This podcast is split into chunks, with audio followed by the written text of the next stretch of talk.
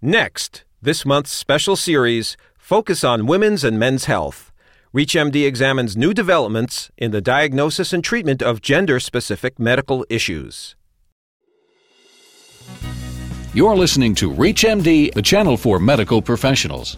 Your host is Dr. Lauren Streicher, Assistant Clinical Professor of Obstetrics and Gynecology at Northwestern University Medical School, the Feinberg School of Medicine. Physical therapy for the pelvis? How is it done and how does it help? Today we are joined by Judy Florendo, the Midwest Regional Representative, Section on Women's Health of the American Physical Therapy Association, an expert in the treatment of pelvic disorders. We will be discussing the role of the pelvic physical therapist in the treatment of many gynecologic conditions. Welcome, Ms. Florendo. So, Chronic pelvic pain, incontinence, dyspareunia, these are reasons that many women see their gynecologist for non routine visits. And we know that musculoskeletal and myofascial disorders are often the culprits, but the typical gynecologist has absolutely no training in the identification or treatment of such problems. And fortunately, we, we now have physical therapy, pelvic physical therapy, which can be instrumental in treating these disorders. But it's an area that still many physicians are not familiar with. So, can you start by describing what pelvic floor physical therapy is? Sure, Dr. Streicher.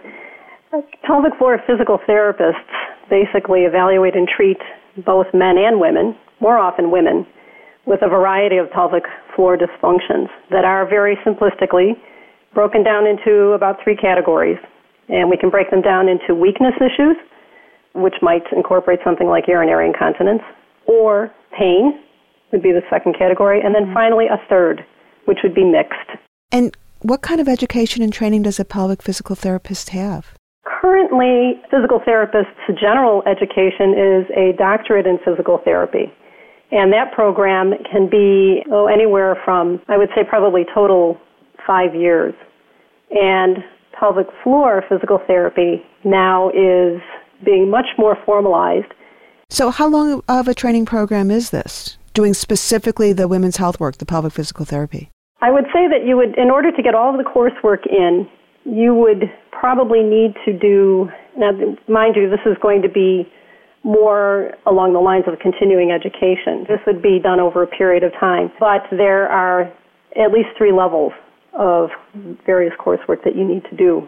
So this isn't just weeks or months. This could be years of ongoing training and experience for someone to become really competent at this. You know, I think that most physicians are aware that pelvic physical therapists see patients with pelvic pain or incontinence, but could you list some of the other conditions that you treat? Sure. We do treat women that have dyspareunia, and that may incorporate also including vulvodynia, vulvar vestibulitis. We also see women that have pregnancy related musculoskeletal issues and pelvic organ prolapse that can result from some of these weakness conditions in the pelvic floor. We also do treat men that have prostate issues, either non-bacterial prostatitis, inflammation and pain, or post-prostatectomy. So, walk us through what happens during a typical pelvic physical therapy evaluation. Well, we really begin with a very detailed history. That, I would say, is, is going to give us the most information. Sitting down and just speaking to a woman for the first time and getting a sense of what is really going on with her and listening to this problem that very often women have not been able to have anybody take them seriously if it's a pain issue. The time to diagnosis, even in the case of urinary incontinence, can be six and a half years. So a lot of women are frustrated by the time they come through our door. And by sitting down and asking them about, in the case of pain, what provokes your pain, what relieves your pain, what kinds of medications are you on, what kinds of surgical or other procedures have you had. That is all incorporated. We want to know different things, for instance, about exercise habits and patterns. And in the case of urinary incontinence, we want to know different things about voiding frequency, fluid intake, and many other kinds of problems that feed, or many issues that feed into their problem. You know, you mentioned so many of these patients are frustrated by the time they get to you. Do you find that the majority of patients find their way to you on their own, or are they referred by a physician? They are most often referred by a physician. And what kind of physician, what specialty is most likely to refer to you? OB-GYN, also urogyn and neurology, colorectal surgeons, and physiatry. All right, so going back, so after you've taken your detailed history, talk a little bit about your physical exam in terms of evaluating what's going on with the patient. Sure. In the case of pelvic pain, I would be first taking a very good look at the vulvar area, just taking a look at the general tissue quality, if there's erythema, if there's any swelling, any signs of irritation. And beyond that, then, I would begin with an external examination of the muscles, palpating around the vulvar area, looking for any tender areas.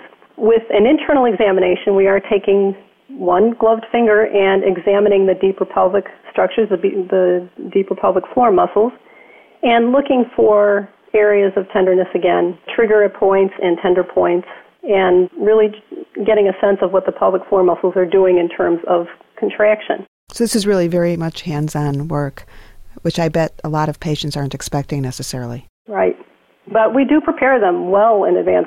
But, you know, we really need to see are they do they have good control of their pelvic floor muscles? And control does not necessarily mean just strength. We're looking to see can they contract their muscles, but can they relax their muscles?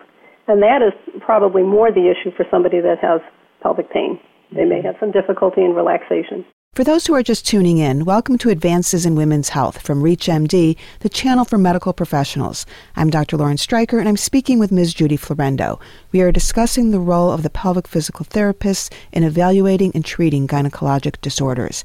So, after you've done your very detailed history and your physical exam, do you feel that in most cases by then you pretty much know what's going on, or do you use other modalities as well? Well, we have a pretty good sense of what's going on, but besides looking at doing the internal examination, we really do a very detailed musculoskeletal examination, much along the lines of traditional orthopedic PT, because a lot of that information is used to figure out the problem as well and treatment plan.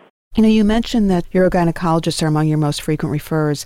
And in fact, I know many urogynecologists even have a pelvic physical therapist in their office. So, can you talk specifically about the role of the physical therapist when treating incontinence? We, we always laugh about every woman who's been instructed in the fine art of Dr. Kegel's exercises to prevent or eliminate incontinence. Do they even work? And is there any point in teaching someone to do a, a proper Kegel? Sure. It's very important to realize that there's nothing wrong with Kegel exercises. We're really just looking for muscle hypertrophy, strengthening by contracting a muscle. All by themselves, there's nothing wrong with a Kegel exercise. What research has shown, a study in the early 90s by Bump et al., we realized that women were doing these incorrectly at least 49% of the time. So that points to the fact that we really need to do something besides just telling somebody, here, do a bunch of Kegels. Oh, you just squeeze your pelvic floor, you contract like you're trying to stop the flow of urine or just by giving them a pamphlet and saying, here, read this. Yes. All right. So help us out on that because give us a few pointers. Can we, as non specialists, if you will, teach someone how to do a, a proper Kegel? Definitely. If you have the luxury of being able to teach somebody with an internal examination, that is so much easier for someone to be able to finally figure out where these muscles are. I mean, if you think about it, you don't really see these muscles if they work well, you don't think about them. It's not like you can see your quad contracting. It can be very difficult to figure this out. So you do use a lot of verbal cues like trying to stop the flow of urine or holding back the passage of gas. All of that is useful.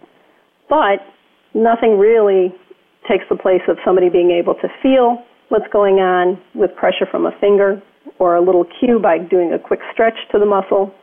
Also, rehabilitative ultrasound imaging has become very important in the assessment and teaching of pelvic floor muscle contraction. Do you use that in your office? Yes.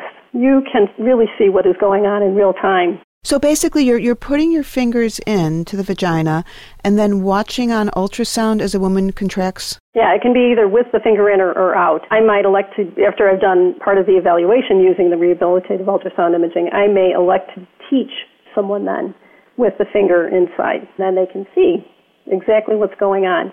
And they have a light bulb moment, and it's pretty amazing to see. Oh, that's great. I can contract these muscles. So it's not just you looking at the ultrasound, it's the patient. That's really key because we don't do that, of course. When we do an ultrasound in our office, that's for us to look at. You know, we're using it very much in a rehabilitative sense. We're not looking at organs. We're really looking to see what happens when you contract the pelvic floor muscles when there is a partially full bladder. You can see lift, and that's very powerful for a woman to see that lift. You can also, when you have your finger inside, you're able to really give them these other tactile cues that they need. Thanks to Ms. Judy Florendo, who's been our guest, we have been discussing how pelvic physical therapy is instrumental in the treatment of many gynecologic problems. Please visit our website at reachmd.com, which features our entire library through on demand podcasts. Thank you for listening.